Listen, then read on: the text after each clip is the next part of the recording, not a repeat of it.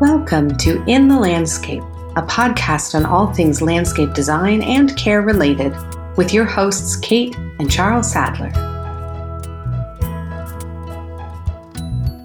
All right, here we are for another episode of In the Landscape. This week we are a little delayed in recording this episode, so it may be a little delayed in reaching you, but we were a couple hours northwest of here, just Mhm. outside Austin, camped out at a different home, kind of moved our little clan into a different country house just for a break from the house that we've been in since March. Mhm, Family Um, a bit of a vacation, yeah. We we did. Um, it was a very nice property. We were able to do some hiking around the property.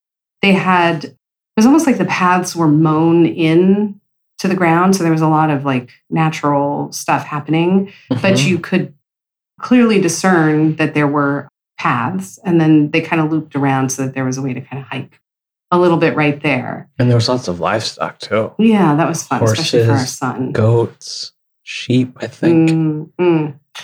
And as usual, we're, we're here in our home studio, uh, which unfortunately they're building a fence across the street. Or fortunately, because we do love to see landscape work taking place. but uh, you may pick up a little of that on the audio. We'll see. Our engineers, editors work wonders. So um, we're thrilled, thrilled to have that service.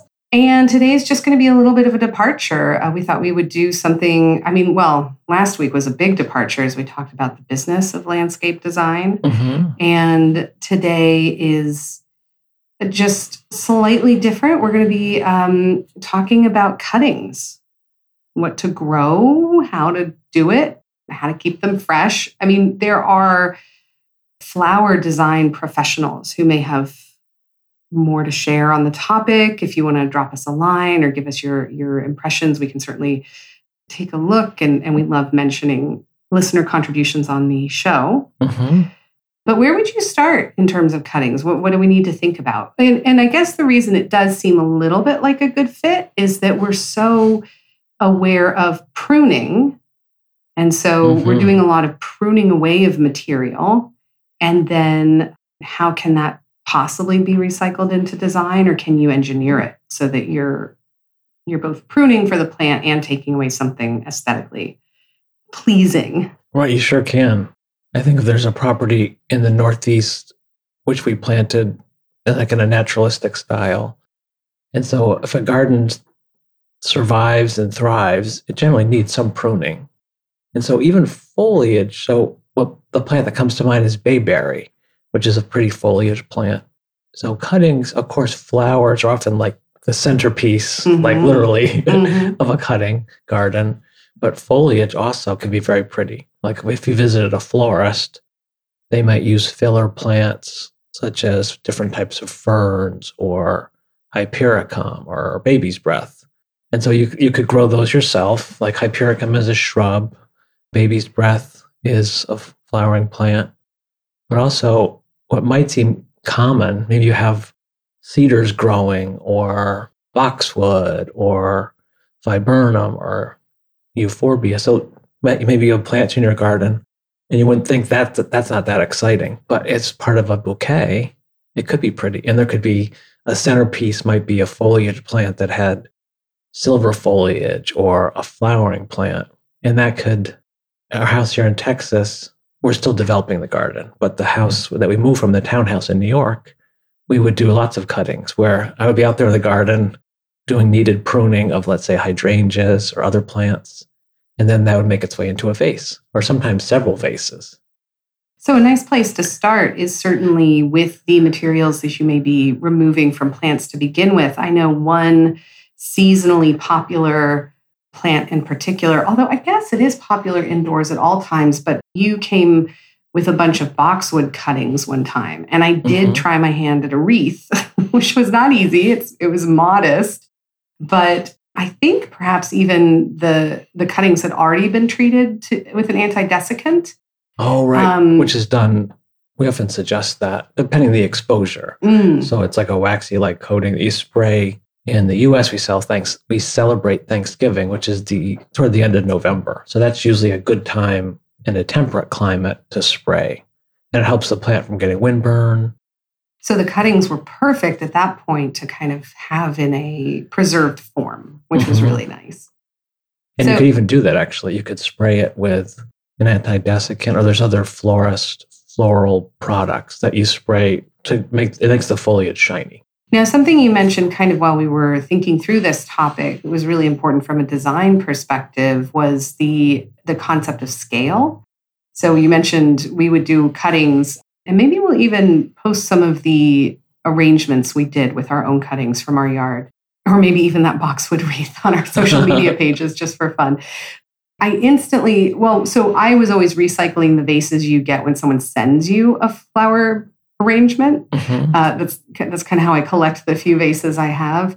But I thought immediately of the of the flower arrangements in the bathrooms at Bryant Park. Oh, right, which is famous actually. Yeah, so you can you can even look that up online if you want to get a, a view of them. But you go in and they're just stunning, and they're in these giant sort of urns, and you know the scale is over the top. And you, Mhm. I mean, I might not have enough cuttings from my entire yard to do that once, let alone as often as you would need to. But you know, we go and we buy potting, you know, containers for growing our plants outdoors, and thinking through maybe sizing up our scale, especially if we're getting a lot of greenery that can kind of fill in an arrangement, we can maybe reimagine our arrangements with with the cuttings from our own yard. Right, the scale, the containers for f- cuttings, flowers, in a way, it's, it almost creates a stage. Mm. It's a little different than a pot where Mhm. the plant is in the pot, it's right there. So, with the good floral designers, interior designers that I've worked with over the years, I mean, they're so experienced with that. So, they're thinking it's a large, let's say you enter a home, there's a large foyer, there's a beautiful antique round table. Let's say it's a taller ceiling, that's often common. And that space is often not used vertically. Let's say the ceiling's like 14 feet tall. So a good designer would think, wow, we've like, we don't want to go to 14 feet, but an average person is about six feet tall. If you go, so it's taller than a person. So maybe it's a very large glass, like a clear glass container Mhm. that maybe is up to like three feet. And then you have plants like a dogwood branch or uh, something that could be very dramatic. And the arrangement is, let's say, seven, eight feet tall coming out of that. That's very dramatic, as opposed to a dozen rows that you buy at the at the corner market in that same table. If that comes up to like 24 inches, not that dramatic. And the cost is not to buy, let's say, cherry blossom branches or and from your own garden that can be Mhm. done, or forsythia branches. Then you can really can be very dramatic, where it's a five foot long forsythia branch, and you have enough of them. And then that container that's more or less like the stage has to be scaled appropriately. That it's and just from doing this over the years, if the mouth is if it's a wide mouth, either the, the branches are going to lay almost horizontally, Mhm. or if you have a lot of branches or cuttings, then they'll start to be vertical. And so you have to think through. Mhm. So let's say there's five dogwood branches. It's a pink dogwood. It's very like you see that in hotels or at the Metropolitan Museum in New York. I think there's there's more or less like an endowment. So in perpetuity, there's these enormous urns that have flowers in them. That's so that someone donated. So when you really study those, the scale is enormous. It's a big space, and the scale is, is appropriate. Where the converse would be maybe there's a powder room on your first floor, and so there's a bud vase, and you have pansies or hellebores, where it's very delicate, and the scale is is smaller. So really thinking how you're going to see it, like what eye level is, how long it's going to last.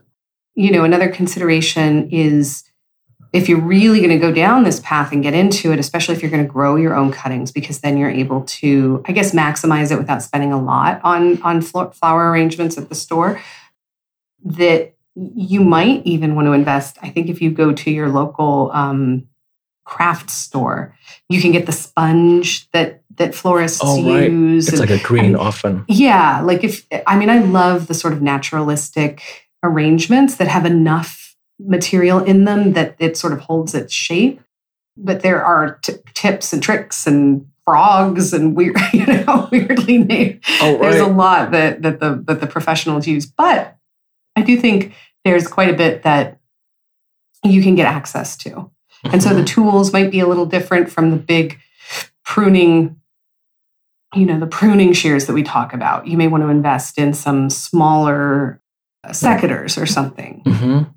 So talk a little bit about the cutting. So there's there's the way we would prune and in a way we don't necessarily want to approach the plant as though we're just going to snip a flower off of it. Or, Oh, you know, so how do we approach the pruning and then the cutting to prepare it for a vase?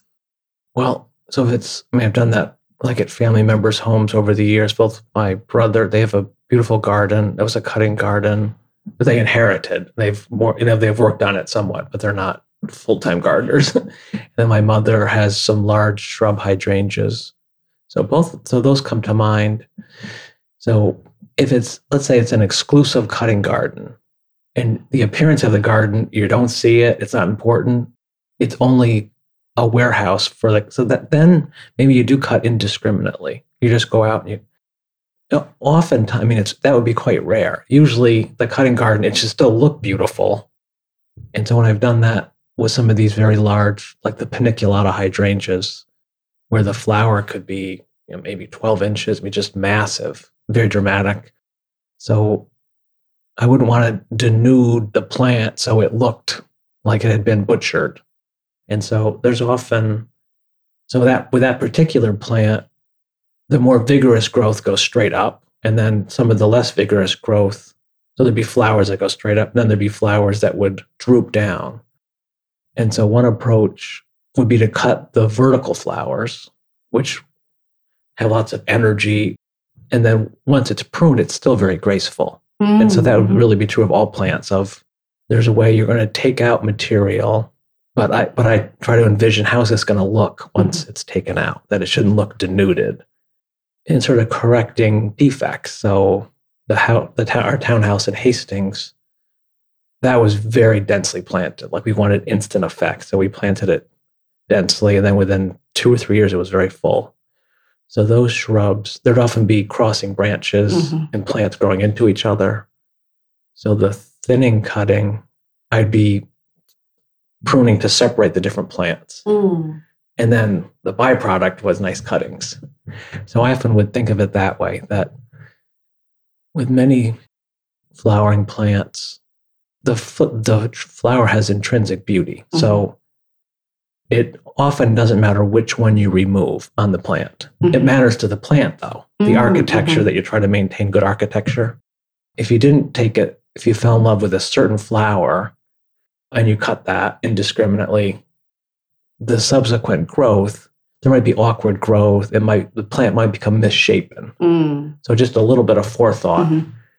Well, and it's okay to do the pruning cut in a way that's beneficial to the plant because then you typically have an opportunity to bring the cuttings inside and do additional sizing. So if it's longer than you were anticipating, in fact, it probably should be a little longer because they often recommend an additional cut on the on a bias that and sometimes underwater or you know so that you're continuing to encourage the cap the capillary action? Is that what it's Mhm, called like throwing out terms. I'm not sure.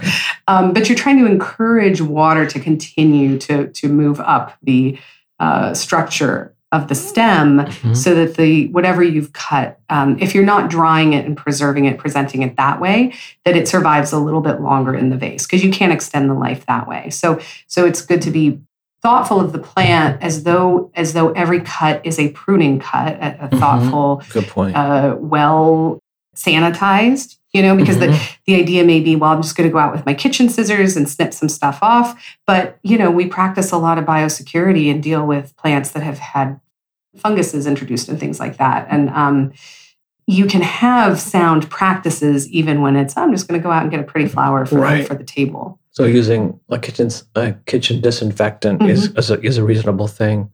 Isopropyl alcohol Mhm. is even better. where you spray, you, you- like you really want to soak whatever your your pruning tools are. and a sharp tool i mean a lot Mhm. of household scissors get quite dull.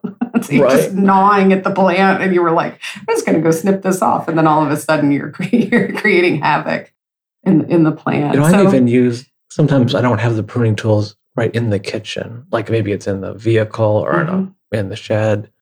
But using a sharp, a serrated kitchen knife, which are Mhm. particularly deadly. I've gotten when you're Mhm. cutting vegetables, you can get a oh yes, But those are for some of these cutting garden cuts. Sometimes it's hard to get the secateurs in there, that it's a juncture. Mhm. And so, like a really sharp, the serrated knife tends to cut through more readily. Mm. So I've had good luck with that too. And I've seen with roses and with Japanese maples, where we're trying to get into these nooks and crannies, you also have a set of uh, pruners that are like almost needle nose. Oh, right. They're like very, those might be called like rose snips Mm. or, right, they're very pointy. Yeah. So knowing that you're going to have a way to get in there, just preparing yourself to do a cut that is healthy for the plant, I think is is a good message. And having a basket or I often use a bucket, Mhm. having something you have, you can prepare it where you have water in the bucket. yeah, that's a good idea. or a basket, depending what what what you're cutting. Because sometimes it'll take a while. You know, you're out there Mm. for 15, 20 minutes. Like I can imagine me doing it, and then I, then there's some weeds. I pull some weeds, and then maybe you get distracted. Something else comes up, Mm. and keeping them in the shade's very important. So Yeah. the, the plants, these cuttings, flowers or foliage, having that, keeping that in the shade. Well, and we talk a lot about knowing your program, and it's interesting because as you start to think through having your own cuttings, doing your own flower arranging, there may be seasonal interest that you need to add to your own planted landscape in order to begin harvesting the kinds of cuttings you want. Like one of the plants that I love in the fall. Eh, Forgive me, I don't know what it is, but it almost looks like a little paper lantern or almost a little pumpkin. Oh, right. Um, and so having that seed pod, you need to be thinking in advance of. I feel so bad because it's a landscape podcast. I didn't look this up, but it's like whatever that plant is, is going to need the right place in your landscape to kind Mhm. of develop until it reaches whatever aesthetic you're looking for, even if maybe it uh, doesn't fit most of the time. So maybe it's in an out of the way place. As you said, the cutting garden could could be something that's not well seen. Or maybe it's something that's fantastic year round and you also happen to get the cuttings, like the red stem Oh, dogwood. Right, Yeah. correct. Or like lilacs are so popular. Mm, for cuttings. They're the traditional French lilac is a common name here in the US. That gets very large, like 18, 20 feet tall. So to keep that flowering, you have to do pretty substantial pruning so that the flowers are not only at 18 feet tall, uh, but there's there are shrub lilacs, d- there's dwarf, which I think are maybe some of them may be Asian in derivation. mhm. There's like Palibin, Miss Kim. So Miss Kim is upright to maybe about seven feet tall, but not there's not conspicuous growth. It's like very full and dense. And then Palibin is tends to be wider spreading and very fragrant. So some of these plants sort of having, I mean, I would describe a lilac is sort of like a B plant as opposed to an A plant. There's it's very exciting when it's blooming. A lot of the year it's just green. The foliage is not that dynamic. And that would be true for quite a few of the cutting plants. When they're not Mm. performing, it's not that exciting. So having if you're fortunate to have an area where you have a large, like a lawn area, there can be these plants could be within the lawn. So there's a lilac, a red twig dogwood, some of these woody plants, different types of cherry trees. Those are amazing for cuttings. It could be part of a landscape when it's not performing. It's like architectural or it could be Mhm. screening. And then when people think traditional cuttings, you're often thinking flowers. So there's all different types of lilies, cone flowers. It goes phlox. There's plants that are fragrant. Mhm. So really thinking through like your program, like you said, what there are some some of our clients that have seasonal homes. So they say we spend the spring and the fall in this house, and if they, so the plants ought to relate to that because it'd be so tempting. Oh, we sh- we want to have this in the cutting garden. Well, that's not going to be blooming when you're here, Mhm. or maybe it's a cutting garden for a school or a seasonal hotel, or to really drilling down to when are you're going to use it, and then what are the light conditions? Is that plant going to grow in the conditions you have.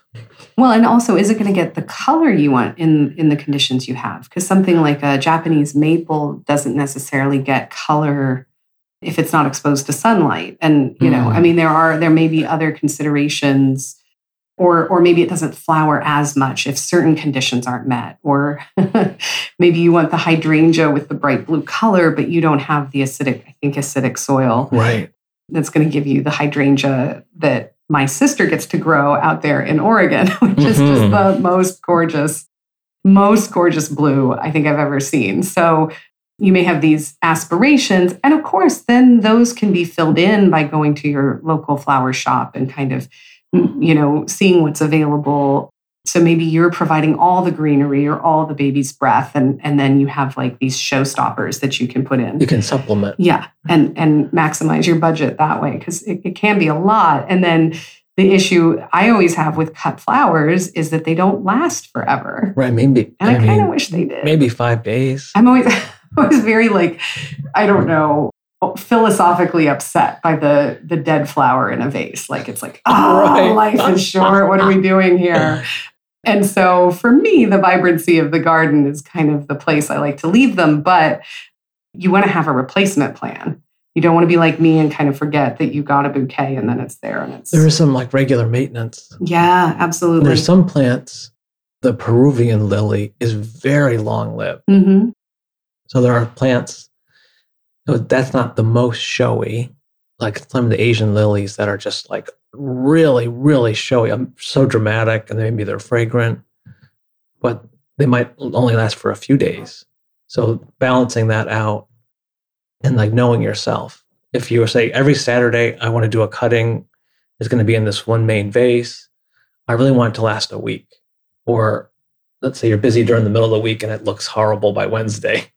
And so you could do a cutting arrangement knowing that, like Mhm. that it's gonna like the bayberry and the oak leaf hydrangea, let's say. Not the most dramatic arrangement, but it probably would last a full week.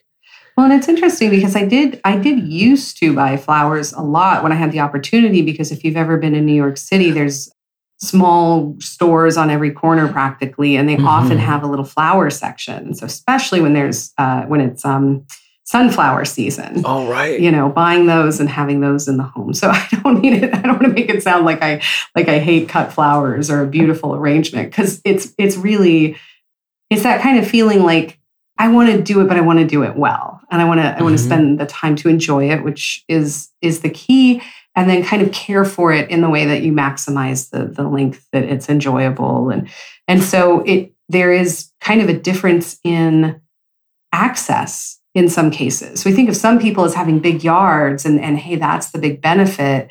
But then you're removed from kind of this marketplace where you can have easier access to flowers. So it's interesting to to make that distinction and realize like oh you know i mean there's always a, a flower section in a grocery store but there was just something about having these really beautiful flowers displayed the way they were on the you know just outside this corner market that you can't help but kind of stop and pick up something and bring it home to your apartment Mhm. so no you don't have the lawn outside but you get you know you get this kind of vibrant interaction with the city it was so cheerful. I think New York is that's true. Paris, that's true.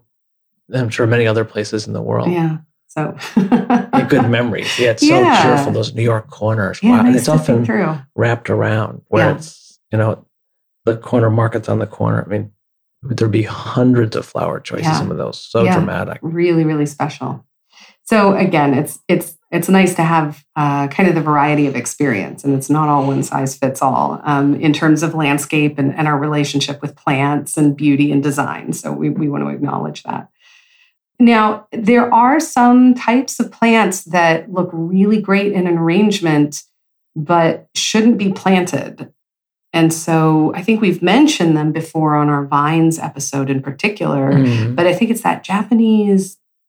There's the Uh, bittersweet. bittersweet, right? Right. That, that maybe was popular because it was a floral. Because of the berries. I think it was ornamental. Yeah.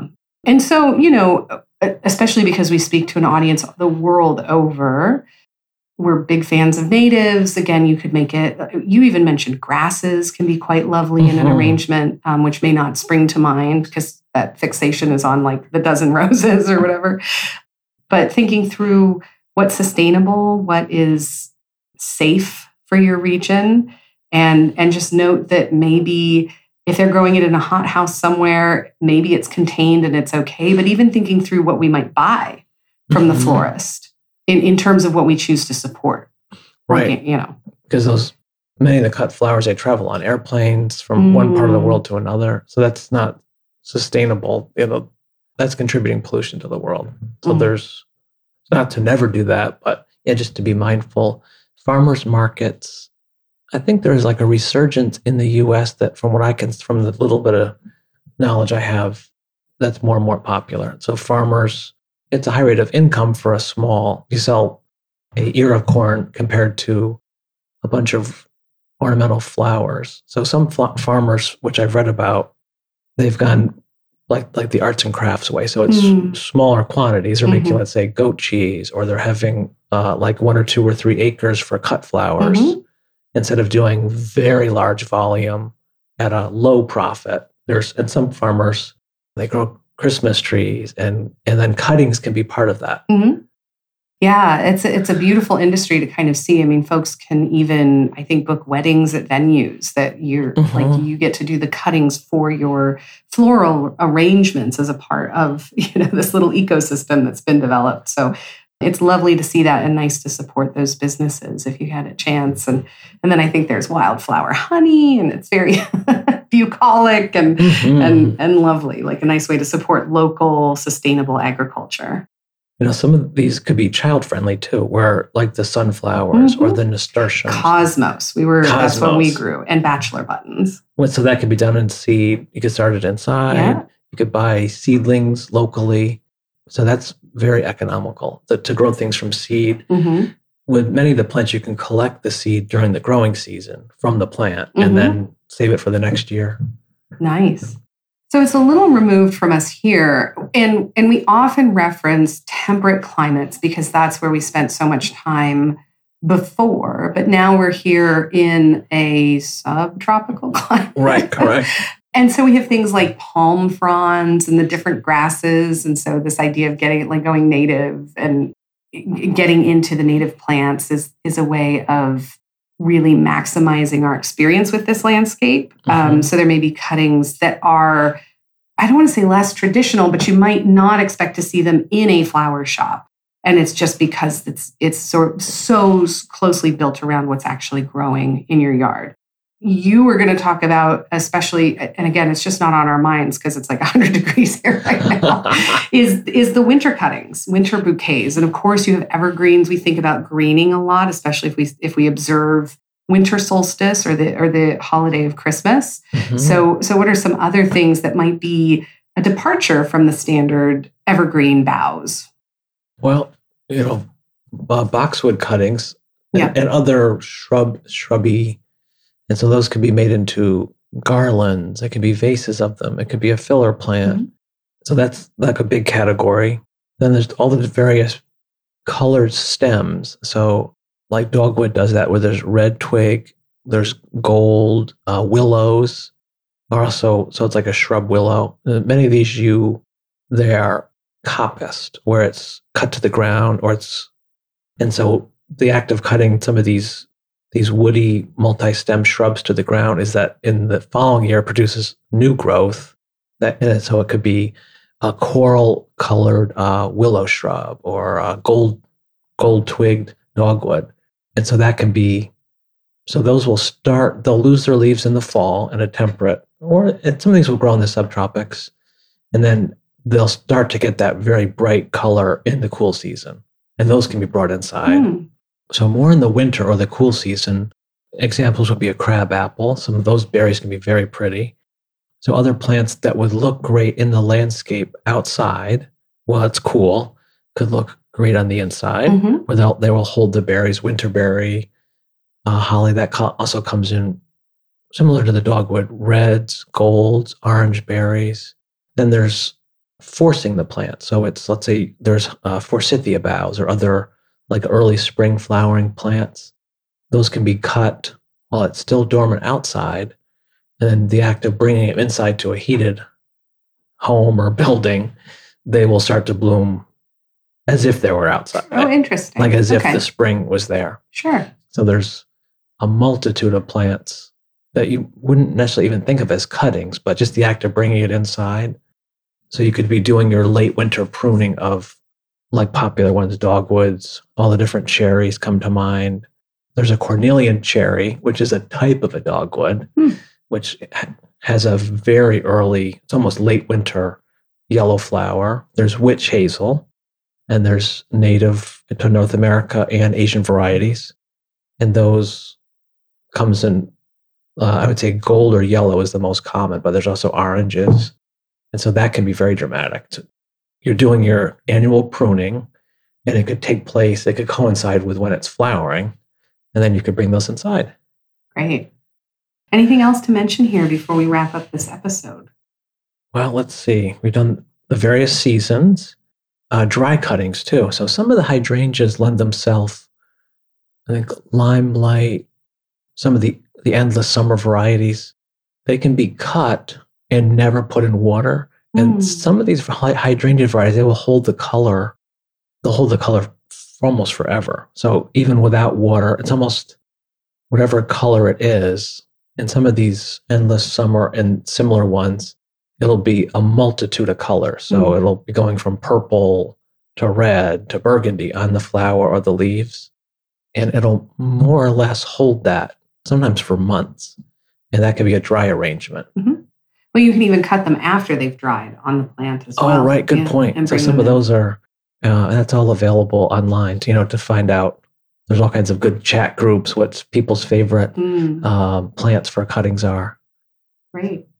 All right. Well, this was a short and sweet episode. We hope uh, it helped you think through some of your favorite flower arrangements. I was just sort of visualizing the entire time the different Mhm. different bouquets I've received and, and our wedding flowers and all of that. So there is a very special relationship with cut flowers and being able to combine them in that close relationship with other cuttings and, and creating you know arrangements and so um, we certainly invite any photos you may have any questions we can answer please feel free to send them to us and hopefully uh, you'll get a chance to spend some time with some cuttings or in your own landscape soon you know, I know how special that can be.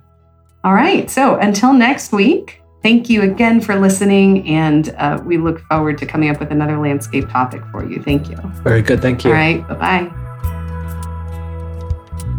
In the Landscape is brought to you by King Garden, a full service landscape design, care, and education company. Enjoying what you hear on our podcast?